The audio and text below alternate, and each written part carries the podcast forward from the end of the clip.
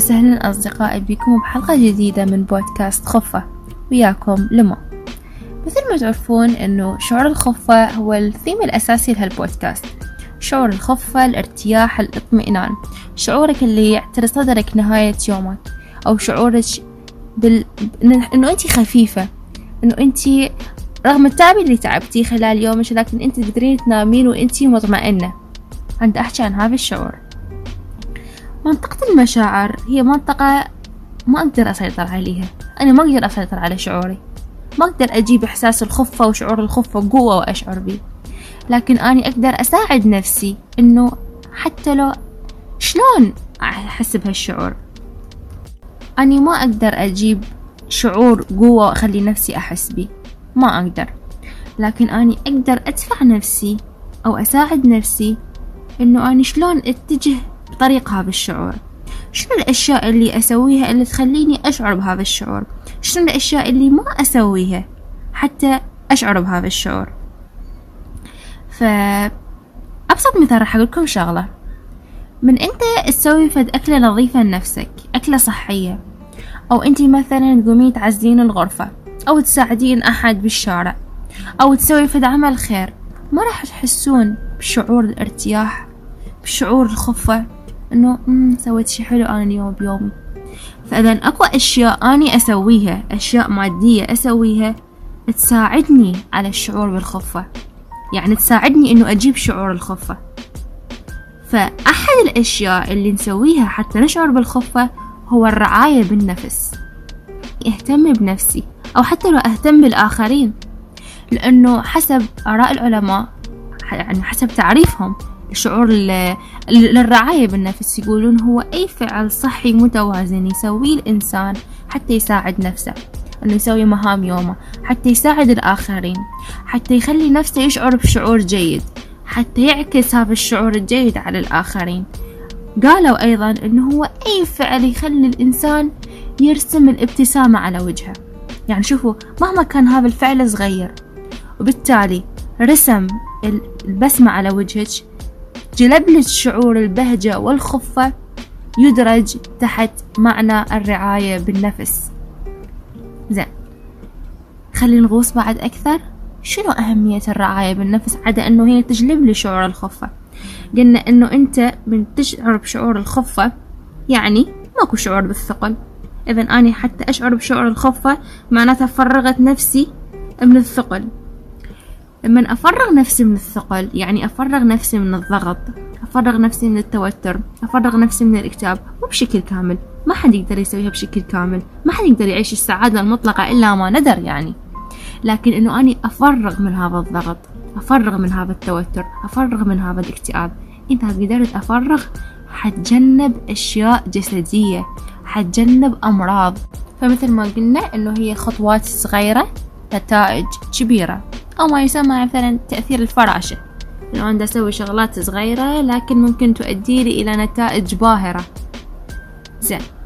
هسه بعد ما عرفنا شنو شعور الخفة وشنو الأشياء اللي تساعدني إنه نشعر بشعور الخفة عرفنا الرعاية بالنفس وعرفنا مفهوم الرعاية بالنفس.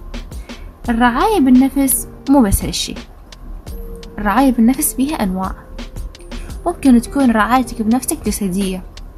إنه أنت يعني تهتم بغذائك تهتم بالأكل تهتم بالبيئة المحيطة بيك ممكن تكون الرعاية بنفسك روحانية. آه إنه أنت شلون علاقتك بالله؟ مهما كانت ديانتك مهما كان مذهبك مهما كانت الأشياء اللي أنت تؤمن بها لكن هاي الأشياء اللي تؤمن بها أنت شنو علاقتك بيها؟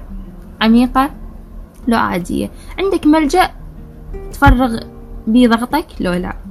أو ممكن تكون هاي الرعاية بالنفس على مدى العلاقات. أنت العلاقات المحيطة بيك توكسيك سمانية سامة. أنت المتأذي الرئيسي بشكل شعوري أو لا شعوري تشعر بهالشي أو ما تشعر بهالشي. أيضا رعاية بالنفس. إذا أنت ابتعدت من الإنسان أو الناس المؤذية من حولك هذا أيضا من مظاهر الرعاية بالنفس. أو مثلا آه، رعاية بالنفس إنه أني أعرف جسمي لهاي المرحلة ها هي يعني يقدر. بعد ما يتحمل راح ينهار. فأنا أروح أخذ ريست أو مثلا أطلع من مرحلة ال comfort zone أطلع من منطقة الراحة وأجرب أشياء جديدة أتحدى أشياء جديدة. هذا أيضا رعاية بالنفس لأنه راح يؤدي إلى نتائج أكبر. راح يؤدي إلى أشياء أنا ممكن ما متخيلتها. إيجابية طبعا. فعندنا الرعاية بالنفس أنواع. مو بس أكل وشرب ومساج وقناع وهاي السوالف. كل حلقة إن شاء الله راح ناخذ نوع وراح نشرحه وراح نغوص بيه أول شكل من أشكال الرعاية بالنفس هو الرعاية بالنفس الجسدية التي تسمى بالكور مال الرعاية بالنفس النواة مال الرعاية بالنفس.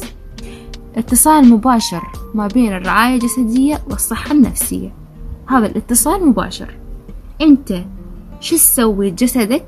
هذا كله راح ينعكس على نفسيتك. إذا ردت جسمك يشتغل بكفاءة الجسم يشتغل بكفاءة مطلقة. الجسم يعرف شي يسوي. لكن إذا أنت السيارة ما تنطيها البنزين الكافي ما راح تشتغل لك بشكل صحيح. فالجسم إذا ما انطيت التغذية الصحيحة ما راح يشتغل لك بشكل سليم. ما راح يتخلص من السموم بشكل سليم. السموم بالجسم يعني صحة نفسية مضطربة. أولا الغذاء. إحنا قاعد ناكل غذاء صحي. هسه إحنا خصوصا بهالفترة ها والتطور هسه صاير بالزمن أكلنا كله هاي ال processed food أكل معالج أكل من برا أكل مليان دهون مساتل حلويات هاي الأشياء كلها ما تخدم الجسم. الجسم يريد الصحة الجسم يريد الخضروات الجسم يريد الفواكه الجسم يريد أوقات منتظمة للغذاء. الجسم ما يريد تعطيه وجبة ساعة بثلاثة بالليل ما يعرف شي يسوي. هو بهاي الفترة الجسم مو مخصص إنه يفرز إنزيمات هضم لا الجسم هسه بمرحلة إصلاح مو مرحلة هضم.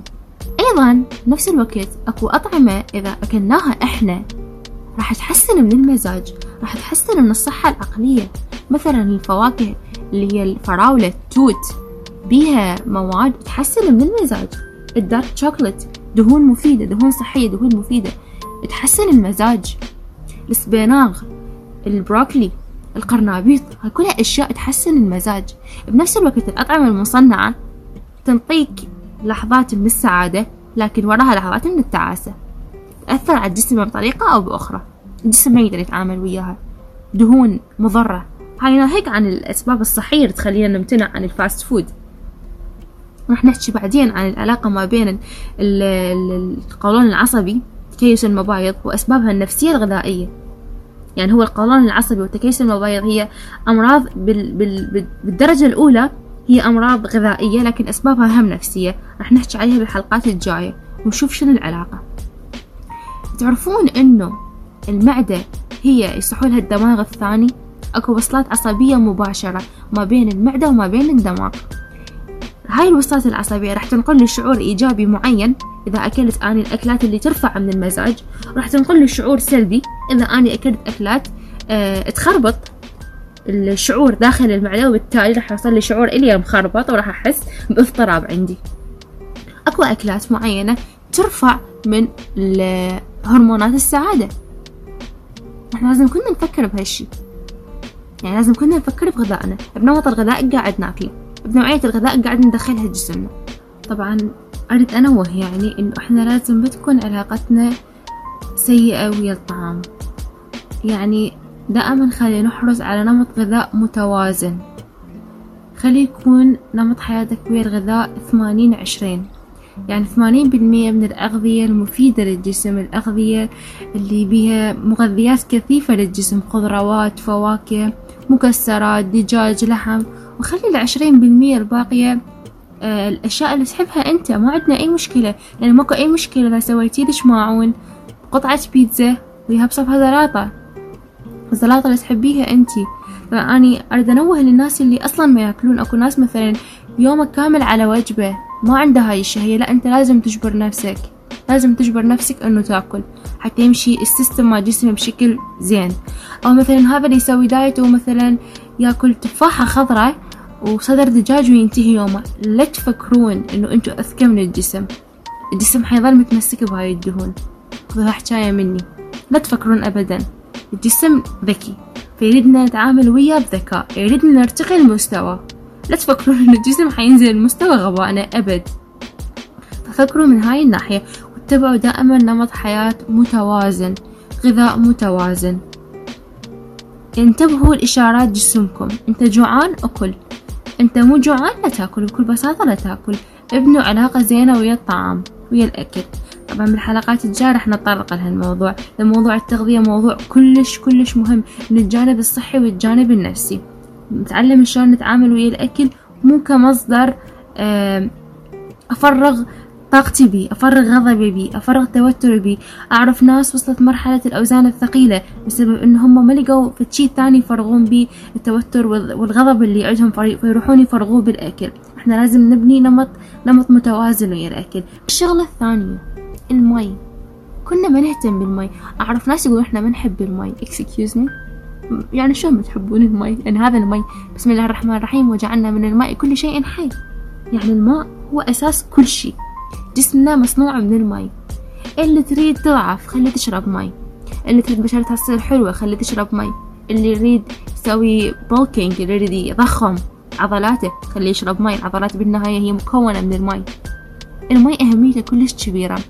دراسات أثبتت أنه إذا أنت أخذت الكمية المناسبة من المي راح يساعدك أنه تشعر بالاسترخاء. الكمية المناسبة من المي تتراوح ما بين اللترة ونص إلى ثلاث لترات بناء على النشاط اللي أنت تسويه.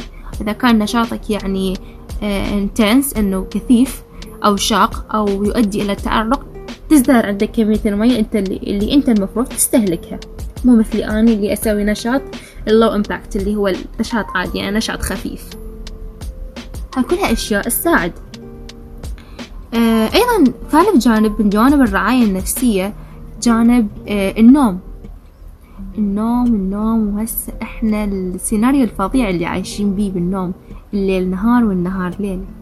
بحب تسأل الواحد الساعة بيش ترى والله نوضع الساعة ثلاثة الظهر. يعني بس فهموني ليش. الله ما خلق الصبح. خلق الصبح إنه حتى نقعد حتى نتريق. الآلية مال الجسم الميكانيزم مال الجسم بتقول إنه الله خلق لنا الصبح حتى نعيش بيه حتى نأدي نشاطاتنا بيه. خلقنا الليل بالليل تنفرز أنزيمات مهمة للجسم. الجسم يسوي عملية إصلاح بالليل. عملية حذف الذكريات اللي مو مهمة بالليل. عملية إصلاح للخلايا بالليل. طبعا هاي الأنزيمات تنفرز بفترات معينة خلال أوقات نوم معينة. تبدأ من العشرة الصبح للفجر. بس أنا ما أقول لهم نقعد الفجر ما حد يقدر يقعد الفجر. بس خلي خلي وقت للنوم. مثلا تبدأ أوقات النوم من عشرة الصبح لعشرة بالليل. خلي هاي أوقات نومك. فترة النوم الصحية من ستة إلى ثمان ساعات. ليش قاعد نتجاوزها؟ أو ليش قاعد نقلل بيها بكيفنا؟ ليش قاعد ننظر قوة بهذا الشعور بهذا ال system مال الجسم؟ وبالنهاية نقول والله أني ما دا أشعر بالخفة. شوف أنت إيش تسوي جسمك. كلها أشياء تأثر بشكل مباشر أو غير مباشر لكن إحنا بنحصل نفس النتيجة. الخنقة والاكتئاب والتوتر والضغط والقلق بسبب الأشياء اللي نسويها هسه إحنا خلينا ننتبه لهاي الشغلات. وبعدين نغوص أعمق ونشوف أعمق. أكو ناس حتى هاي الشغلات ما تفيدهم. يقول لك يابا نسوي كل ذن الشغلات وما فادتني. نقول له ما يخالف. أنت ظلوا ويانا؟ نغوص على غير موضوع. نطب أعمق ونشوف أعمق. الشغلة الثالثة التمارين. الحركة لها دور بيومنا إحنا قاعد نتحرك قاعد نمشي. أي حركة؟ ممكن هذا اللي يفضل الركض ممكن هذا اللي يفضل المشي ممكن هذا اللي يفضل إنه يتمرن يوميا فد نص ساعة أو ممكن هذا اللي تفضل إنه ترقص أي نوع من الرقص أي نوع تفضله أنت من الرقص. أي شيء أي شيء. مهم انت تحركون جسمكم. الحركة تساعد على تصفية البال. الحركة تساعد على رفع هرمونات السعادة. هرمونات السيروتونين الأندروفين الدوبامين تنفرز لما يلعب الإنسان الرياضة أو لما يسوي مجهود بدني. أعرف وحدة يعني هاي الوك أت هوم لا تعرفوها. المشي داخل البيت تقول أنا إذا أريد أسوي أفكار جديدة تخص المشروع مالتي أطلع أمشي وأخذ وياي ورقة وقلم. أثناء المشي راح تجيني أفكار أكتبها وهاي الأفكار راح تكون مية بالمية ناجحة. خلوا الحركة والنشاط موجودة بيومكم. حتى لو عشر دقايق ربع ساعة نص ساعة امشوا اطلعوا سووا أي شي روحوا للسوق مشي. أه الكسل هذا عوفوه. الكسل هذا عوف الكسل ما راح يوصلكم من أي نتيجة. راح يؤدي إلى بلادة راح يؤدي إلى اكتئاب راح يؤدي, يؤدي إلى توتر. فإحنا لازم نهتم بهاي الأشياء. شرحنا النوم شرحنا ال exercising شرحنا الغذاء. الشغلة كلش مهمة. دور البيئة المحيطة. بداية من البيئة المحيطة بي الغرفة البيت والبيئة الافتراضية اللي أنا بتابعها. دائما خلوا بيئتكم نظيفة. دائما خلوا بيئتكم صحية. أنت من تباوع اللي تباوعوا خذوا لكم نظرة على البيئة المحيطة بكم. إذا كانت هاي البيئة مو نظيفة عذرا عن كلمة مرعبلة ما راح تنطيكم هذا الشعور الجيد. لكن إذا كانت بيئة نظيفة بيئة صحية بيئة تدخلها الشمس راح تعكس عندكم هذا الشعور الجيد. المحيط الجيد المحيط الصافي يؤدي إلى عقل صافي. أول خطوة من خطوات تنظيم يومكم خلوا عندكم محيط نظيف. دخلوا الشمس لغرفتكم عزلوا غرفتكم نظفوا غرفتكم عزلوا فراشكم. هاي الأشياء كلها تساعد. نجي هسه على أهم نوع من أنواع البيئة البيئة الافتراضية. البيئة الافتراضية هسه إلها دور كلش مهم بتكوين الشخصية. مقولة تقول أنت متوسط الخمس أشخاص اللي أنت تعاشرهم يوميا. بما أنه إحنا دا نحكي على بيئة افتراضية دا أحكي أنت متوسط الخمس, أصخ... الخمس أشخاص اللي أنت تتابعهم يوميا. يعني إذا كان محتواهم تافه مو يضحك. لا مو الضحك اللي أنت ترتاح بيه. تافه راح يؤدي بك إلى إنسان تافه. محتوى مكتئب راح يؤدي بك إلى إنسان مكتئب وما تعرف ليش. ليش؟ لأن أنت قاعد تتابع محتوى كئيب. بالتالي أنت راح تكون كئيب. تنظيف البيئة الافتراضية إلها دور كلش كبير إذا أنت تريد تحسن من عاداتك تبني عادات صحية. روح تابع ناس عندها عادات صحية عندها روتين صحي. لا تتابعون هاي الناس الفاشلة. هاي الناس الفاشلة راح تؤدي إلى عقل تافه نفسية مريضة واقع مرير. دائما انتبهوا للناس اللي قاعد تتابعوهم هل يؤدون إلى غد أفضل؟ لو غد أسوأ. مثلا هاي النهار كله تاكل أكل مو صحي. راح تجبرك أنت بالتالي تاكل وياها أكل مو صحي.